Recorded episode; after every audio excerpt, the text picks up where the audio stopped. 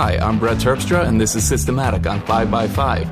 Bandwidth for September has been provided by Joyent, the only cloud service that's purpose-built to power today's real-time web and mobile applications. Joyent offers the most cost-effective public and hybrid cloud solutions available today. Here at five by five, we host all of our web and app servers in the Joyent cloud, so we highly recommend you check them out and sign up for a free trial at joyent dot com. My guest this week is Craig Scott, an independent developer known for applications such as iThoughts, iThoughts H D on the iPad, now iThoughtsX on the Mac, and, and also MakeSlides and MakeDocs, some very cool applications for iOS. How's it going, Craig? Yeah, great, Brett. Uh, yeah, good. How's it with you? It's good. It's morning here. What time is it there? Uh, it's, what, five o'clock at night. So, that works out. Yeah. That works. I'm, I'm, I'm surprisingly awake this morning. I slept in till like nine. Yeah. yeah. Yeah. So you recently put out iThoughtsX. Uh, you, you have a, a a solid following with your mind mapping applications on iOS. Uh, they're in, in my circles anyway, considered best of breed.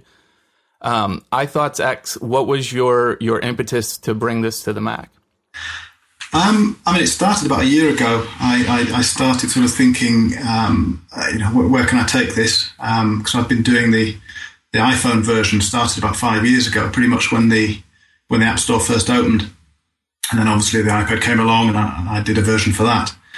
And uh, yeah, about a year ago, I, I was just sort of thinking what what, what to do next, really. Um, uh, It's, it's not taken me a year to develop it. I had a bit of sort of uh, downtime in the middle, but um, yeah, it, it seemed the next obvious step, really. Uh, the idea was that I could reuse lots of the code that I developed for the iPhone and, uh, and repurpose it into a uh, an O S X app. Um, and I was then quite surprised at how much I couldn't repurpose. And much of it wasn't worth repurposing. Um Uh, yeah, I was, I, was, I was quite surprised, actually, at the amount of work involved in, in, in porting it over.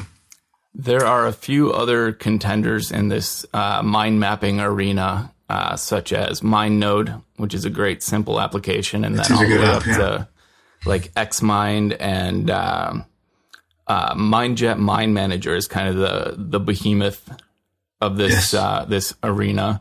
Um, what uh, what was your goal as far as your niche in that market? Um, what I wanted to, I mean, my goal with all these apps is just to create an app that I would use. I mean, that's what drove me to do the, the original iPhone version. Um, and you know what it's like, you use, you use other people's apps and there's things that bug you about them and things you want to do that they can't do. So I, that, that's my sort of starting point, is to create the app that works for me and then hope other people are like me. Um, uh, Yeah, so that's the. Uh, I've just forgotten the question now. What was it?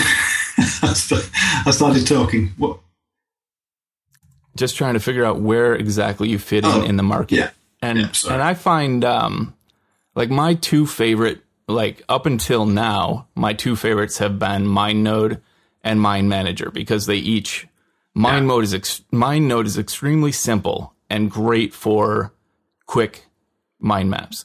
Whereas Definitely. MindJet MindManager adds things like notes and file attachments and images and all the extras that I want when I'm getting into a more complex mind map. Now, iThoughtsX has fallen right smack dab in the middle.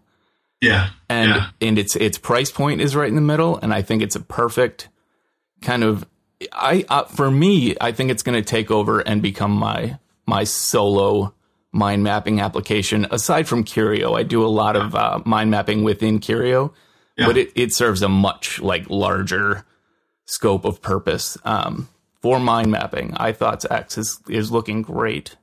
Excellent. I mean, MindNode is a great app, and and if I'm honest, that's the app that I kept running up every time I was, because this is the first O S X app that I've ever done. Uh, in the old days, I used to work on Windows and. and uh, a bit different. So every time I, I, I got stuck as to how to do something, I would I would secretly run up MindNode and, and, and see what those guys had done, and that was usually the right thing. yeah, um, it's a well thought out app. It, it is. It's a good app. Yeah. Um. Let's see. So as far as mind mapping goes, what are some of the things that you put into this app that bothered you that were missing in other apps? I think, uh, I mean, it's it, it, things, I mean, again, I, I would probably compare it to MindNode uh, in, in things like um, notes fields and, you know, being able to attach notes to topics and being able to do things like callouts, so that, you know, quite often I'll send maps out to people and I, I want people to sort of mark them up and put comments on them, which callouts are great for. Um, and, uh, yeah, just sort of different layouts, uh, auto layouts from, you know, your sort of your vertical ones and your fishbone ones and, and, and things like that. Um, just, yeah, just those, those few extra features. So, um, so mostly stuff that you could find in Mind Manager, but only if you wanted to spend a hundred dollars on it. Yeah. Yeah. I mean, Mind Manager, I think is what, what's, I mean, Mind Manager is a good app and it's, it's really powerful. I've, I've never scratched the surface of what it can potentially do, but I think it's a bit, it's a bit like Microsoft Word. You know, most of the features there, I don't think most people want to use. I totally agree. And I think, I mean, again, this comes down to my sort of use of mind mapping, and I'm, I'm, I'm not, I'm not, uh, I haven't studied mind mapping in any way. All, all I really use it for is, is to, is a quick way to get my ideas down and then organized. And I, I see sort of mind maps as a, as a stepping stone, as a sort of end, rather than an end result. Yep. I wrote an article on that recently, like kind of my path, where mind maps yeah. fit into the overall uh, workflow yeah. for, for brainstorming, for writing, for projects, et cetera.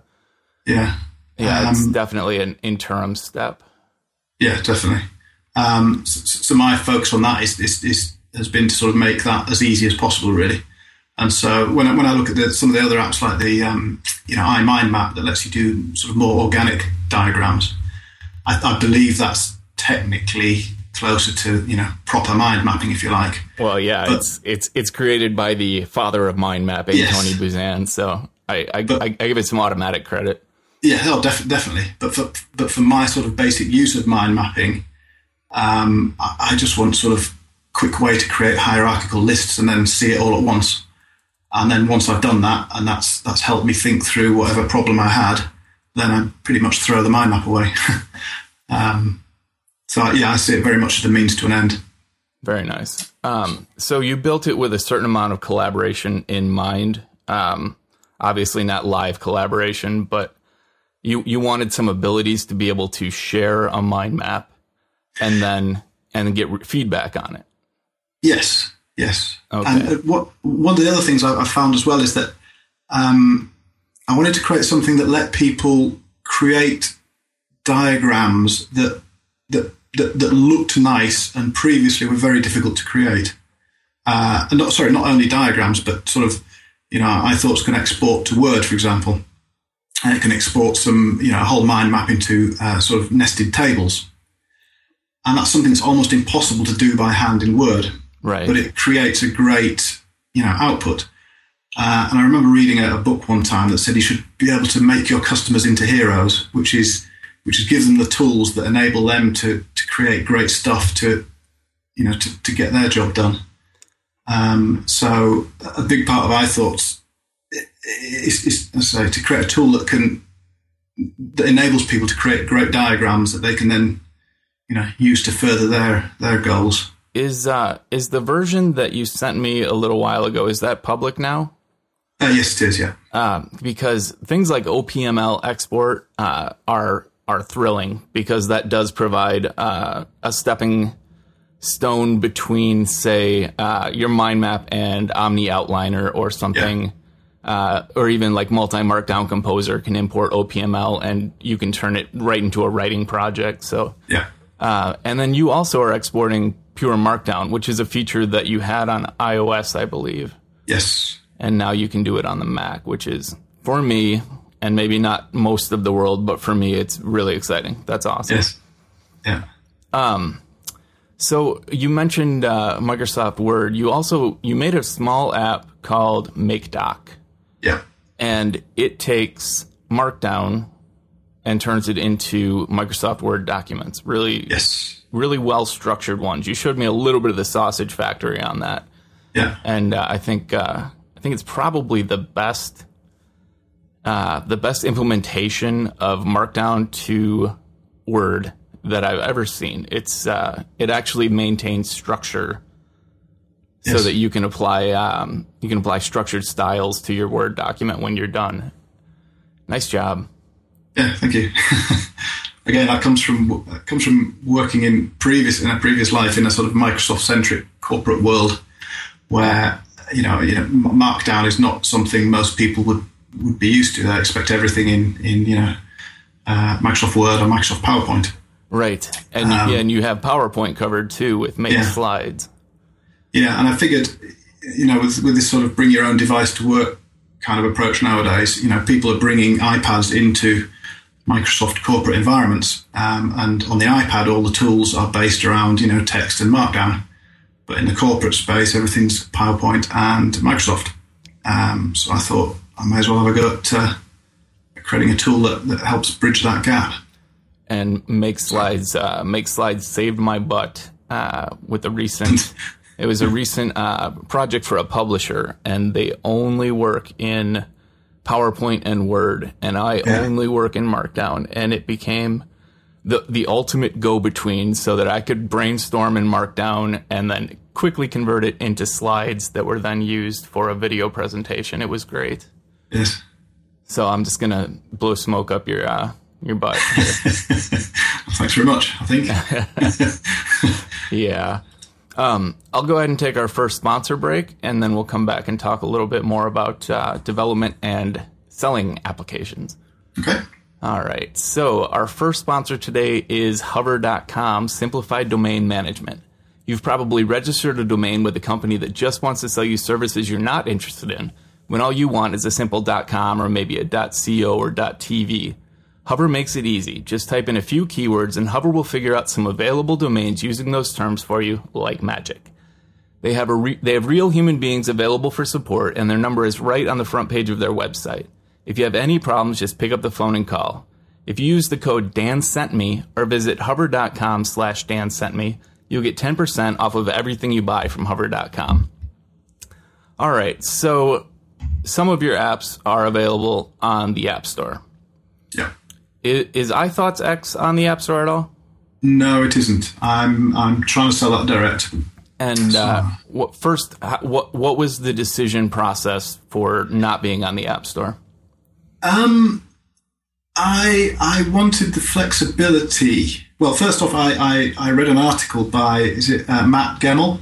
Yes. And he wrote an article about releasing uh, apps outside of the App Store. So he explained, you know, use FastSpring for the e-commerce side and Amazon Web Services for the for the hosting side and, and all that stuff. Um, and that was the first time I'd actually seen it listed out as, as, as to how to achieve the same as the App Store. And it looked pretty easy and pretty cheap. So I thought, it is possible. Um, I then sort of sat and thought about all the things that, that, that bugged me about selling on the the, uh, the iPhone App Store, and uh, I, I could work around all of these by selling direct. So I thought I would uh, I would try direct initially, uh, and if it doesn't work out, then I can always uh, I can always go onto the App Store if necessary. Are you, um, but uh... it's it's the big the big thing for me is things like um, being able to offer discounts, you know, educational discounts and bulk discounts, and uh, to a certain extent, uh, uh, you know, existing customer discounts. And uh, um, and upgrade pricing, which is kind of the big uh, the yeah. big deal right now. Uh, oh, yes. The App, Store, uh, the App Store is reaching an age where a lot of applications are coming out with major revisions, yeah. and they're completely unable, without releasing a brand new application, unable to make any money off the uh, hours of work that go into that. Yeah, I saw the guys at Omni were uh, sort of slapped down by Apple recently, weren't they? Yes. They're yeah. trying to work around that. I think they had a, a good solution, but uh, I understand Apple's uh, kind of in, immediate reaction to that. Yeah. But, but ultimately, they they were providing a solution, and what they did was put out an application that on its own would convert App Store licenses into non-App Store licenses for the product, at which yeah. point they could then do upgrade pricing and everything. Yeah. Um, and and Apple said no, no, um, which kind of is, it's a dark, uh, I, I had hoped to do something similar with the next release of my app Marked, And uh, and I am selling that out outside the App Store for much the same reasons you are. Um, but it, it doesn't, the, the Omni decision doesn't bode well for that kind of uh, artistic license. Yeah, I'm, I'm not sure. I mean, Apple have got to do something, I think. They, they, I, I think the sort of, the, the, the approach that they've had at the moment where they sort of, it drives the app prices down and everything, has been great in one respect in that it's it's it's driven adoption of all their devices. So, you know, cheap apps is a great way for, for Apple to sell more devices. Sure. Um, but there's going to come a point when they want sticky apps, you know, apps that keep people on their device. And those apps are necessarily, I think, going to be, you know, um, more complex and, and, and, you know, more functional apps, which, you know, they're going to cost more money to develop. So they need to find a way, I think, to, to you know, to help developers with their revenue stream um, if they're going to have the best apps on their platform. Uh, Do you think that these decisions were made intentionally up front, or is it was it an oversight? I I I don't think they were. I think Apple just um, they saw how it went, and that. I think that's what they do, don't they? They, they see how things are going and then they jump on them. Yeah. Um, so uh, I, I think somebody probably went, you know what, if we if we can get lots of cheap apps, then we'll be able to sell more devices. Um, I don't think they engineered the sort of race to the bottom that there's been, but I think they've benefited from it, um, and I think they've they've recognised that. Um, I only hope that they would recognise that in order to keep people on Apple devices, they need to. Uh, they, they need um, depth of app as well as breadth of numbers of apps. Um, and I think they're only going to get the depth of app if they can find a way to, to keep developers, for, you know, developing those apps. I think they could do with less breadth of apps.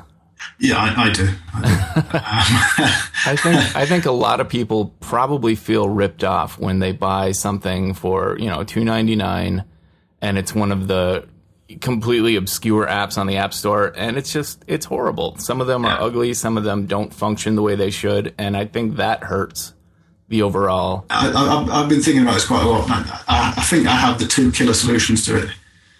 Um, I think the first the first solution is, uh, the first thing to do is the um, uh, try before you buy, you know, the trial apps. I think if, if they introduced uh, a proper trial system, Um, that would make a huge difference to the App Store. Which is what uh, some people are using in-app purchases for. Yeah, I, I tried that, and people hate it. Well, is it because they feel like they're getting something for free and then being stuck up?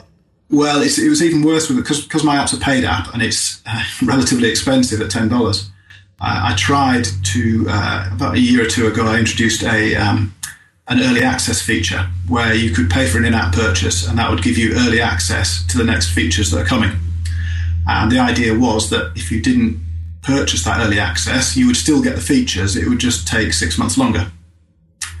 So for those people that cared, they could, you know, pay for early access. And, you know, some people liked it and they understood what I was trying to achieve. Um, but I got far more bad publicity from it. You know, people emailing me saying, you're nickel and diming me, and, and you know, it's a paid app. You can't have an in-app purchase on a paid app. It's just wrong. Um, and some people actually got quite abusive about it, uh, both in email and on, you know, iTunes. So in the end, I decided it just, it wasn't worth the, you know, the bad publicity, really. Um So, yeah, I, I don't think in-app purchase is the solution. And I don't think light versions of apps are the solution either. I, to my mind, a a proper Apple-sanctioned trial system um, would that would be great, because that would enable developers to increase their app prices, I think. Yeah. Because, you know, people could try them, then, you know, they, they wouldn't be taking a risk. And I think one of the things that that, one of the sort of extensions of a good trial system would be if you could, um, if Apple then ranked your app based on the trial conversion rate. If you did that, then you could get rid of all the five-star reviews and all that kind of stuff. You could just have, you know, this, you know, one hundred people download this app, eighty-nine percent convert from trial to paid. Therefore, it appears high in the list. Sure. And that makes that makes a lot of sense because the rating yeah, system is broken too. Yeah, yeah. Um, so I, I think that that would be one big thing they could do. And I, I can't see why they wouldn't do that. I think that's a win-win for everyone. Developers would get more revenue. Customers wouldn't be risking their money. Um, uh, and I don't see how it would, it would be a problem for Apple. Um, so, but, you know. Given, given all that, what do you think the App Store will look like a year from now? Do you think any of that would be implemented? I I suspect not. Um, I, I don't know. I, I think a lot of it's going to depend on how much competition Android and my, Microsoft maybe are going to be. I think the only thing that will make Apple change is going to be competition. Um, so if if you know if Google and Android get innovative with their approach to things, then uh, I, I think that might force Apple. Um, I think I think that's the only thing that's that's, that's going to make them change tact. I see. I, I'm I'm constantly surprised because Apple will you, you'll hear all this flack um, regarding policies, regarding bugs, regarding mm. uh, you know AntennaGate, et cetera. um, and they will make major iterations completely in secret. Yeah. Not like Microsoft where they're publishing a bug fix every time there's a bug. And all of a sudden, they'll just roll out something new and say, "Here, we fixed it." Yeah. And and I've been I, that's I've seen that happen enough times in the past that I think that we may, you know, overnight, not for them but for us, overnight suddenly see a new paradigm in the App Store. I'm not banking on it. Yes. Yeah. But I think it's possible. I yeah. I mean, I, I would I would hope so. Um, It's, it's, it's like the up, you know the whole upgrade pricing and things like that. I've been hoping and praying for it for so many years now that I've sort of I, I don't yeah, yeah it's not it's not part of my plan. you you become a, be nice a bitter developer. no, no, no. It's, it's I understand my relationship with Apple. I, I, I went to a I went to a conference uh, a few months ago and I saw is it what do they call him Michael Jurewitz? Is it the Apple developer relations guy? Actually, don't uh, know him. Jury, I think they call him. Anyway, he's a, he's an Apple developer relations guy, and he, he he left Apple. I think he's gone back there now. But he did a, a great talk about App Store pricing and you know all that. And his his opening sort of gambit was that you know you need to understand your relationship with Apple, and uh, I can summarize it as animal husbandry. so, and, and he's absolutely right. We're we're we're uh, we're we're Apple's yeah, Apple's cattle, if you like. Um. And uh, they will keep us around as long as they need us. And, you know, I understand that. I'm happy with that. And uh, I think it's only when you don't really understand that relationship that you can get angry about it.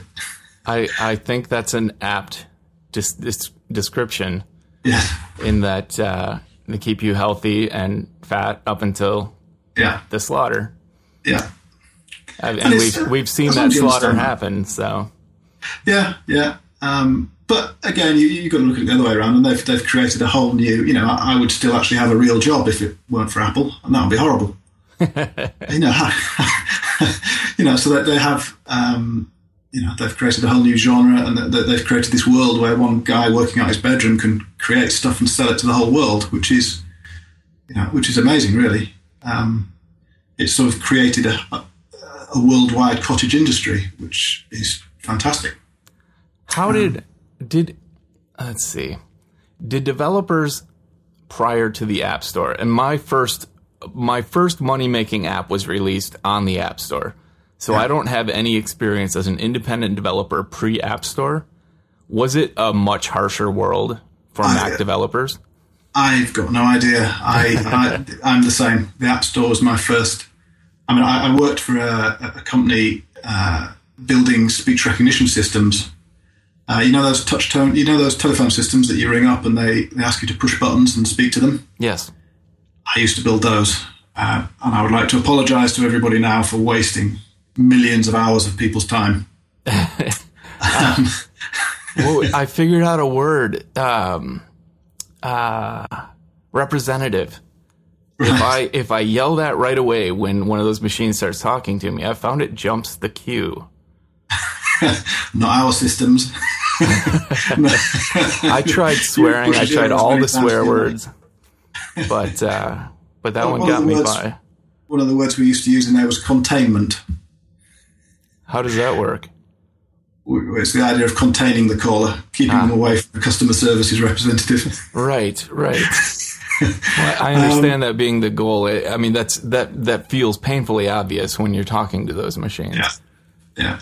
It's uh, yeah. Sorry, so, I, so that's what I used to do, and I was I'd done that job for a lot of years, and I was getting a bit bored. And then I saw Steve Jobs announce the iPhone, and thought that's amazing.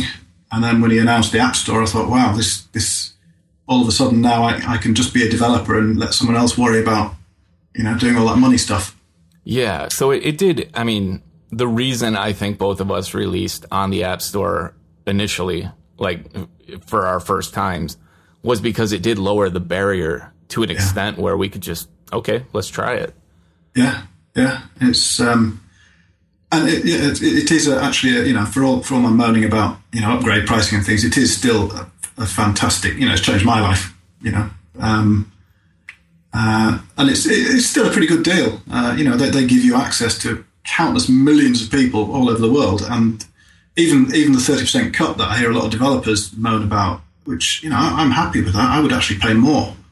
It's uh, it's not a bad deal at all, especially when you consider that. And I don't think a lot of developers seem to realise this, but a lot of the local taxes and things come out of that thirty percent, and and credit card transaction fees and. Now that I'm paying for it all myself, I, I realise that you know it's it's close on thirty percent that you have to pay, even if you build it yourself. Right. Plus, you get all the marketing. Yeah, yeah. Um, you know, in the U K, V A T is is running at twenty percent, um, and then your credit card fees are probably about six percent. So you know, you're not far off thirty percent already. And then your marketing fees, and then your yeah, your yeah. public relations and press stuff, and yeah, yeah. No, it it was definitely. It was it was definitely the only reason that I felt comfortable getting yes. paid for an app to begin with. And now now I feel like I should get paid for all of my work, which I think is uh, a healthy perspective. Yeah. So the App Store did change that for me. Yeah. I think they're doing much the same for authors with the iBook Store, but I haven't talked to enough. I've put out books on the iBook Store, and right. they've, they've done quite well initially. It, the the long tail is... much lower than it is on the App Store for me. Yeah. Um, but are you on still, Amazon as well? No.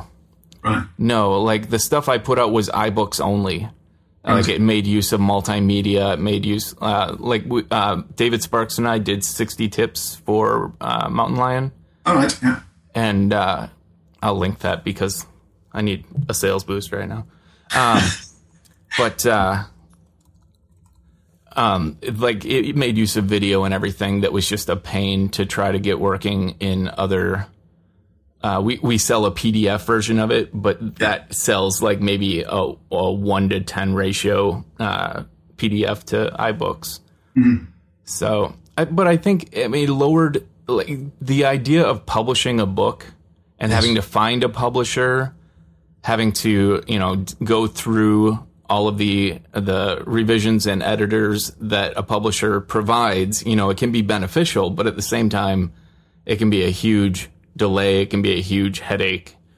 And with iBooks, you can take that process on yourself and put a book out there and see how it does. And yes. so it's the same same as the App Store. I never would have gotten my first book out were it not for the uh, the ecosystem around iBook Store. Yeah. Yeah. Yeah. So, I mean, I feel like they do, they benefit us in many ways, but there's just a few oversights that are highly detrimental yes. to what they're trying to accomplish. Yeah. Yeah. All right. Yeah. I mean, I, I hope you're right. I, th- I hope, I hope they will just sort of switch it on one night and, and, and it'll all be there. um, yes. a, a guy, a guy can dream. Yes. Yes. A girl can dream. People well, I suppose you know, iOS seven is, is is massively different, isn't it? So they're, you know, they're not afraid of uh, shaking things up. Are you digging iOS seven? I, I mean, I'm in two minds on it. I'm, I, I, to be honest, I haven't done a lot of work on it yet, and I need to start doing lots of work. Um, so I've only really looked at it superficially. And when I first look at it, I'm not that keen on it. But then when I sit and play with it and think about the possibilities for iThoughts and cleaning it up and making it look nicer, then I start getting excited about it. So I think it, I think it's probably just one of those things where it's it's it's different, and different is always, you know, not not scary is the wrong word, but you know, different is always it's always different. There, there w- used to. There will be a backlash in the public yeah. because it is extremely different as far as user yeah. interface. And we, I mean, obviously N D A, I can't talk a lot about it, but I can say that I've gotten used to it to a point. I have one device on iOS seven, one on iOS six. Yeah. And I hate going back to iOS six now. Right. I really, I've, I, I well, the first time I saw it, I thought, um, this is, there's a lot of weird stuff here. Yeah. And once it, once I got used to it, just like with every release Apple does. Yeah. Once you get used to it, everyone forgets that there was anything before, and everyone, it becomes a new standard, so they can pl- complain about it the next time they change it. Yeah. Yeah. yeah. The, the interesting thing, I think, will be what it does to the App Store and, and apps in general. Because from what I've seen, supporting iOS seven and iOS six at the same time is, doesn't seem to be... Re- um, so... It'll be interesting to see, you know, what happens as as you know, are, are developers going to release new apps and charge for them on iOS seven, or are they going to only support iOS seven, which is going to upset a lot of people who won't be able to run iOS seven, and and who's going to get the blame for that? Is it going to be Apple or is it going to be the developers? And it's, yeah, um, but, I uh, I saw release notes recently that said uh, the next version will be iOS seven only because things yeah. only move forward. Yes. And yeah. and that makes perfect sense to me, especially with uh, the adoption rate of new operating systems in the Apple environment. Yeah. There just aren't enough users left on previous operating systems to make it worth the amount of effort. I I absolutely agree, with one caveat in that the, the people who, uh, and I, I've experienced this, so iThoughts will still run on iOS five.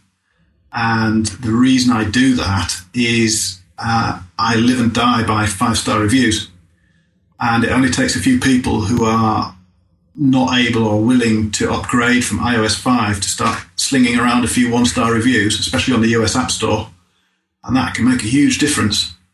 Um, yeah. So that, that, to my mind, is going to be the tricky one as users start, you know, dishing out the one-star reviews.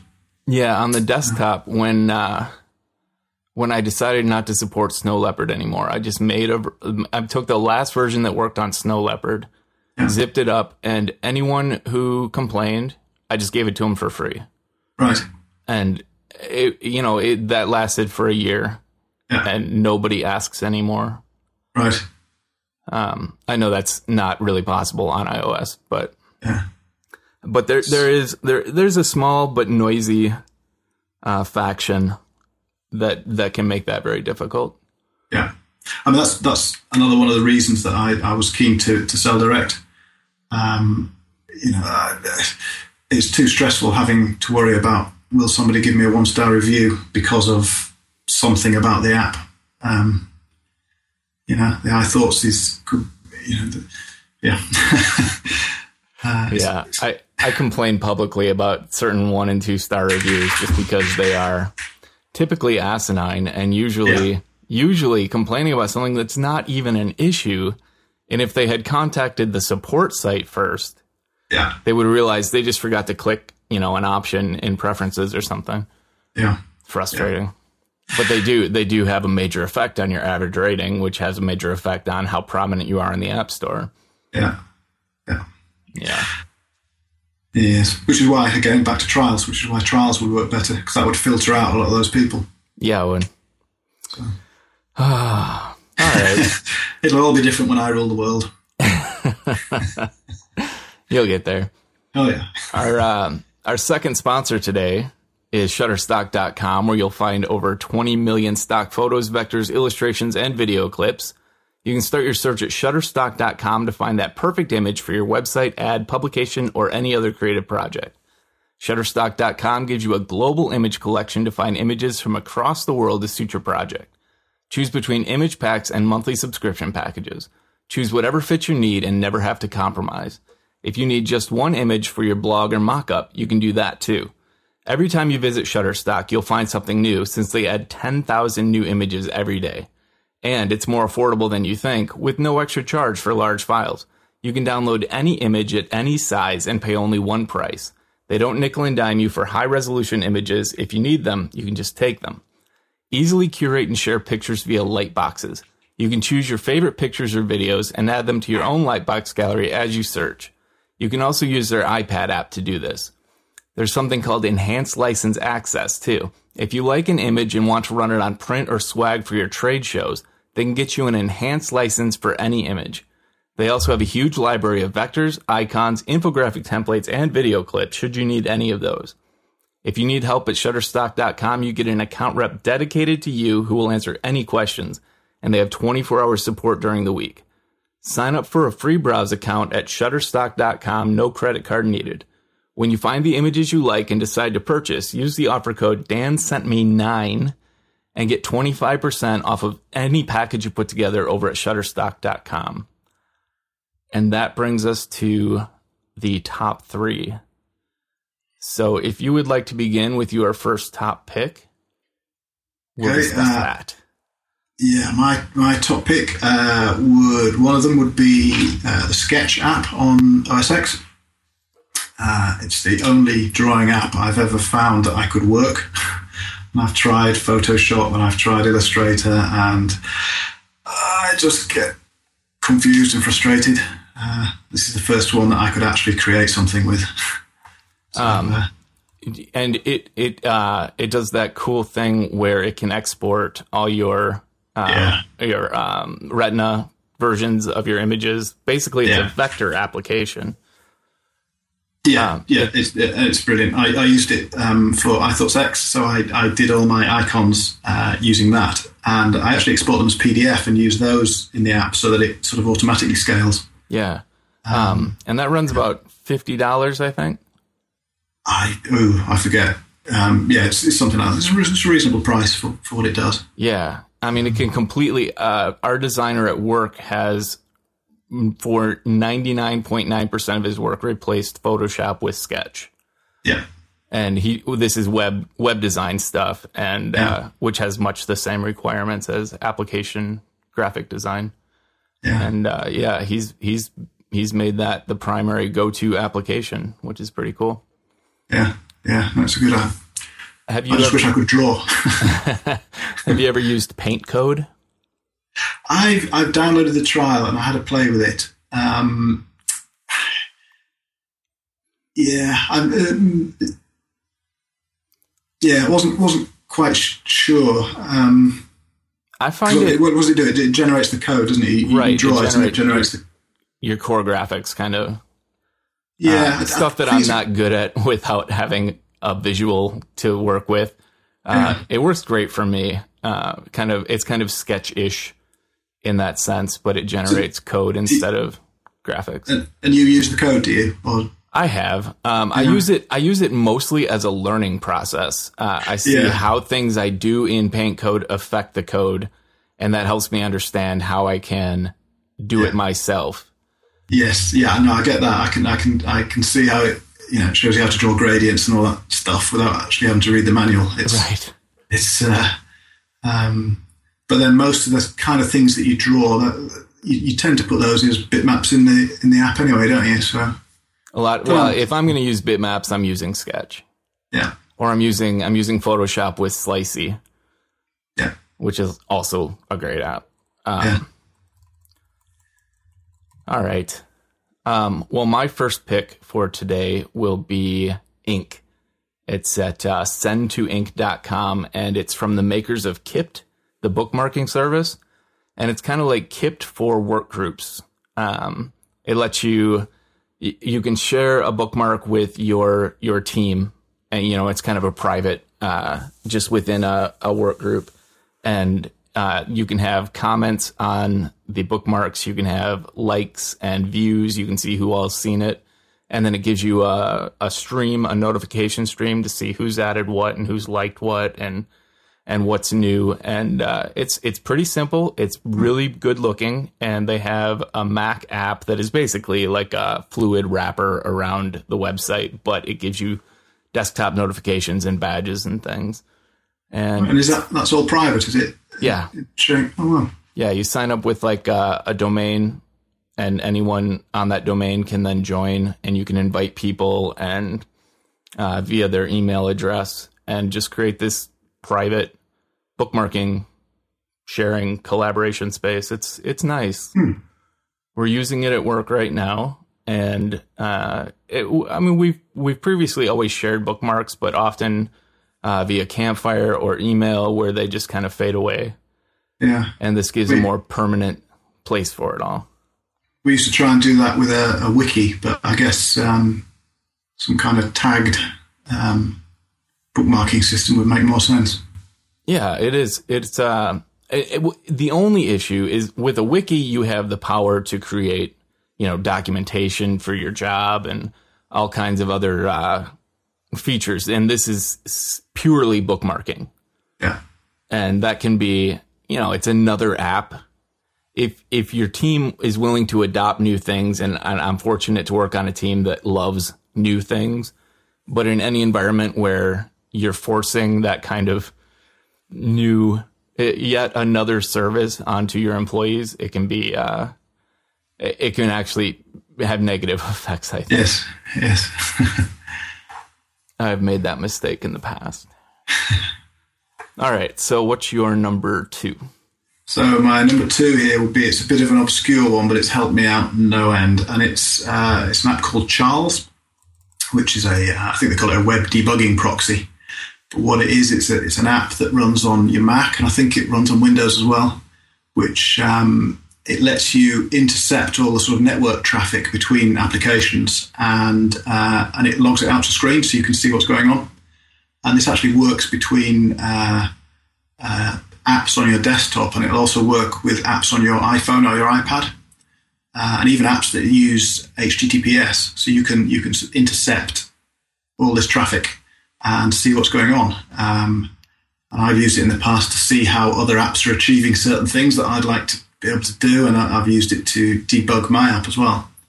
Um, so it's, it's it's one of those tools that. It, You know, it, it, you don't. You probably use it once or twice a year, but when you do use it, it's it's it's amazing. It has um, some nefarious uses as well, um, but I've, I primarily use it for digging up private A P Is and figuring out uh, what the data source is for certain applications. But yeah, it is. It's extremely handy, especially for local development. Yeah, yeah, definitely. Very nice. And is that one free? Uh. I don't think so. I think I paid for it. Um, I can't remember. I got it a long time no, ago. No, I did. I, I, yeah, I, it's, it's not insanely expensive. Um, I don't Let's think. see. Charles Web Debugging Proxy is... Buy button says... Oh, okay, one to four user licenses. It's fifty dollars a license. So right. That's pretty far from free, but it, like yeah. you said, very handy. Yeah. If, the amount if, of time if you have that, in, if you have the need for it, it's very handy. um, awesome. Okay. Well, my second one is called MultiMon, and it is an application that you can run if you have multiple screens, multiple monitors, and it'll give you a menu bar for the current application on every one of your screens. And it remembers and restores uh, location of windows across multiple monitors as you add and remove monitors from the setup. Like if you have a laptop connected, mm-hmm. um, it'll remember when you when you attach a separate monitor, it'll remember where a window location was on that setup. Um, and it has uh, hotkeys for moving windows between monitors and everything. Um, it'll automatically resize windows as they move between monitors, which... Used to it used to work better in O S ten. It seems now a lot of times when I disconnect my external monitor, my like web browser, for example, will be way off the screen on my laptop desktop, and this can fix that. And uh, it also has auto hideable menu bars, so you can get them out of the way if you don't need them, uh, or if you don't need them all the time. Hmm. And that is uh, it's a ten dollars app on the App Store, and I have found it uh, extremely handy. I don't use all of the features of it uh, because I have other applications that fill some of those gaps. but even just for the multiple menu bars, it can be extremely handy. I'll get that, because I uh, I recently bought a twenty-seven inch extra monitor from Apple. Is it the Cinema display? Yep. Um, I was horrified to find that the, the menu didn't carry on across the top. I believe is it is Mavericks going to fix that? I think I don't. I'm not running uh, this. This my computer that's running Mavericks does not have two displays, so I'm not sure yet. Right. I really should test that because I want to see what they did with the uh, full screen applications as well. Yeah, I, I think they fixed all that. I, I think I think they showed that being fixed in the keynote. But, yeah, uh, I'm, yeah, I'm running, running Mavericks in a, a virtual machine, which is creating all sorts of problems. Yeah, I was running it on an external Thunderbolt drive, and uh, it just it created. Uh, we'll just call them issues. Yeah, but I'm sorting them out. I put it on a I put it on a new Mini as its only operating system, and that's uh, that's going well for testing. But yeah, have you started tagging now instead of uh, putting things in folders? Well, I've been tagging with Open Meta for a long time. All right. Uh, but we did figure out how to translate Open Meta tags to Mavericks tags. Oh. And so, yeah, so I'm, now I'm integrating that into the operating system. And I've been talking with the guys from Case Apps who make Tags app. Yeah. And they are they are revamping and uh, kind of reattacking the tagging idea using Mavericks tags now. Nice. And I think that whole area is really exciting to me. Yeah, I had an article that showed up on the front page of Macworld uh, about Mavericks and tagging. That was pretty cool. All right. Yeah, it's uh, certainly the future, isn't it? It's uh, oh, absolutely. Yeah. I mean, iOS can't really. iOS it, it doesn't have tagging yet, but iCloud needs tagging in order yes. to grow. Yeah. Some kind of organization system. Yes, it'd be interesting to see how iCloud pans out. Yeah. I, I think it has a future, but it's not going to look exactly like it does now. No, I think I think it's got to change. I, I watched the uh, Dropbox guys do their presentation uh, the other month, and their first thing was they stood up and said, "We love files." Which, uh, I thought, yeah, Apple does not love files. No, they don't. They, well, they don't love the file system, is what they don't love. Yeah. Um, they, they would like to make that far less obvious to the user, which I can appreciate. Yeah, yeah, yeah. But anyway, okay, your third pick. Uh, again, this is a, this is an obvious one. This this is uh, Day One, uh, which is the journaling app for um, the Mac and the iPhone and iPad. Um, it's it's it's one of the few apps that I use that are not sort of work related, um, and I try to. Uh, I've, I've tried over the years to keep a diary, and I've always failed. But this, I figured I've I've got my iPhone with me all the time, and uh, so I try to make one journal entry every day with a photo and a witty comment, and uh, and Day One's brilliant for that. It's uh, so you actually use it as a uh, a journal, a diary. Yeah, it's, it's even less than a journal. I, I use it more like sort of a private Facebook, if I'm honest. Um, So every day I try and take a picture of something significant that's happened in the day and then put maybe one line of text under it. Um, you know, so if, if we've been to the beach for a walk with the dog, there'll be a picture of the dog on the beach and, you know, me with the dog at the beach as a comment. And and that's all that I need then to sort of, I can look back on that in a year's time and it, you know, the rest of that memory will, will be, um, uh, you know, provoked by sure. seeing the picture and the one comment. Um Uh, so that's how I use it. Uh, so I have to ask, have you seen Slogger? No, I haven't. What's that? Uh, it's, it's a script system I wrote with plugins, um, and it it pulls from all of your social services and creates Day One entries for all anything right. that you've made public. So yeah. if I tweet a picture or I post a picture to Flickr, it shows up in my journal for that day. Oh, that's a good idea. And it runs, you know, it runs every night and just pulls like uh, Flickr and Twitter and Goodreads and your Fitbit or not Fitbit, uh, the other one, Run Runkeeper, right. um, like just a whole array of services uh, that you can then just automatically journal with. And that's how right. I've been using it. I use it also as a development log Um, and I use tagging to kind of separate my work from my personal. Yeah. But, uh, but yeah, I do. I love Day One. And I, I've, it's the only journal app that I've kept up with and actually gone back to reference history. Yeah. You know, see what I was doing a year ago on this month. And it's, uh, it's, it's brilliant for that. Uh, that's, that's one of the things that I'm surprised that Apple haven't done yet, which is that, and it might, I'm not sure if this is an iOS seven, and I'm not sure if I'm even allowed to talk about that, but just being able to add a comment to a photo and then have it sync back to your Mac would be awesome. I mean, I don't know about you, but I've got a, I've got an Apple T V, and quite often on an evening when there's nothing on television, I'll just put the Apple T V on and, and get it to stream, you know, family photos yeah. as, as, as a sort of a background screensaver. Yeah, we have a lot of fun music. with that. Yeah, we'll, uh, and, go ahead. But, to, but but but what would really make it would be if I were able to attach little textual comments that came up on the screen, so that you know you could just just to help jog that memory. Absolutely, that would be that would be much easier than trying to explain. We have friends over every once in a while, and. Uh, And, and you force them to watch your... T- no, no, it'll come on in the background. Like yeah. this, the slideshow from Flickr will just come on in the background and people will notice, oh, look at that picture. And yeah. then you have to explain, and then people start paying attention to it. And pretty soon you're rapid fire explaining why a picture is there and what it is. And yeah. Yeah. Captions would be great.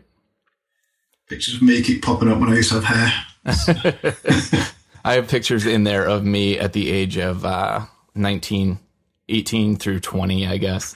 Yeah. And, uh, and I had, uh, I had some crazy, crazy hair. I had some crazy clothes. It was, uh, it's fun to explain. Yes. In a not at all sort of way. Yes. Um, all right. Well, cool. My, uh, my third pick is going to be Droplr, which I may have mentioned before, but they just came out with, Um, annotation features. What it is, it's a screenshot app that you can also use for posting uh, notes in Markdown, or you can post code. And as soon as you post it, you get a U R L, a short U R L in your clipboard, and you can send that, you know, over Skype to somebody. And now they've added uh, annotation, so you can turn on an option that as soon as you take the screenshot, pops it up in a little window, and you can do Skitch kind of uh, squares, circles, and arrows. So you can quickly point out what exactly in the screenshot you want to call attention to, and then you hit the button and everything functions as normal. Um, you can turn that off if it if it's annoying to you. But with the kind of uh, my move away from Sketch, uh, this feature now officially replaces my need for Sketch hmm. um, because I'm not a big Evernote user, and Sketch, while it provides more more detailed annotation tools. If I want to do a detailed annotation, I use Clarify. Um, but uh, this uh, this version of Droplr, it's free uh, for a limited account, but you can pay an in-app purchase of forty dollars or a subscription of six dollars per month, and you get the uh, annotation, you get extra storage, you can use a custom domain name. I got the domain... Uh, C K Y P dot U S, which is a, uh, it's my tribute to the Beastie Boys uh, back at the Cookie Puss album. Um, so yeah, um, that's really all I have to say. Droplr is utterly convenient. I use it probably at least once an hour every day. It's uh, it's perfect for that. I need to look into this. This is something I've never, I've heard, I've heard of it. I've never actually looked into it. So. That sounds sounds great. It is pretty awesome. And hmm. that is our top three, top six, seven, eight. I think we got nine in there. Um, hmm. So I will tell you about our third sponsor. This episode is brought to you by Squarespace, the all-in-one platform that makes it easy to create your own website. They're doing something special for September. For a free trial and twenty percent off, you can go to squarespace dot com and use the offer code HONEY. Squarespace is constantly updating their platform with new features, new designs, and more support. They have beautiful designs for you to start with and tons of style options for you to adjust, so you can really create your own space online. Squarespace takes care of hosting, S E O, and even making sure your site automatically looks great on any device. It's incredibly easy to use, but if you want some help, over seventy Squarespace employees are on the customer care team, which is based in New York City. Their office has been nicknamed the Care Bear Lair, and they've won numerous awards, most re- recently a Gold Stevie Award. While you're there, make sure you go check out their homepage too. It has awesome videos that are so beautiful, and they show you how Squarespace fits everyone differently. Squarespace is always updating their site with fun new branding that has won numerous design awards from prestigious institutions like Awards, F W A, The Webbies, and Forbes. Um, as we said earlier, you can try Squarespace for free, no credit card required, and if you decide to purchase, it starts at just eight dollars a month and includes a domain name. If you sign up for a year... No, it includes a domain name if you sign up for a year. There we go. And make sure you get your twenty percent off during September and support Systematic by using the offer code HONEY. So thank you to Squarespace for supporting five by five and Systematic. Um, if you have great uh, examples of Squarespace sites, do feel free to send them in and we'll feature them on future shows. All right. So, Craig, where can people find you on Twitter? Um, there is uh, at iThoughtsX.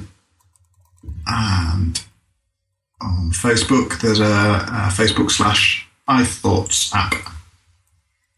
All right. Or it might even be iThoughts. I should know this, shouldn't I? so, uh, yeah. I can, uh, I'll look that Squarespace up. Squarespace is good. I use Squarespace for the uh, for the uh, website for iThoughtsX. I saw an ad for Squarespace on Hulu yesterday. They're they're doing quite well.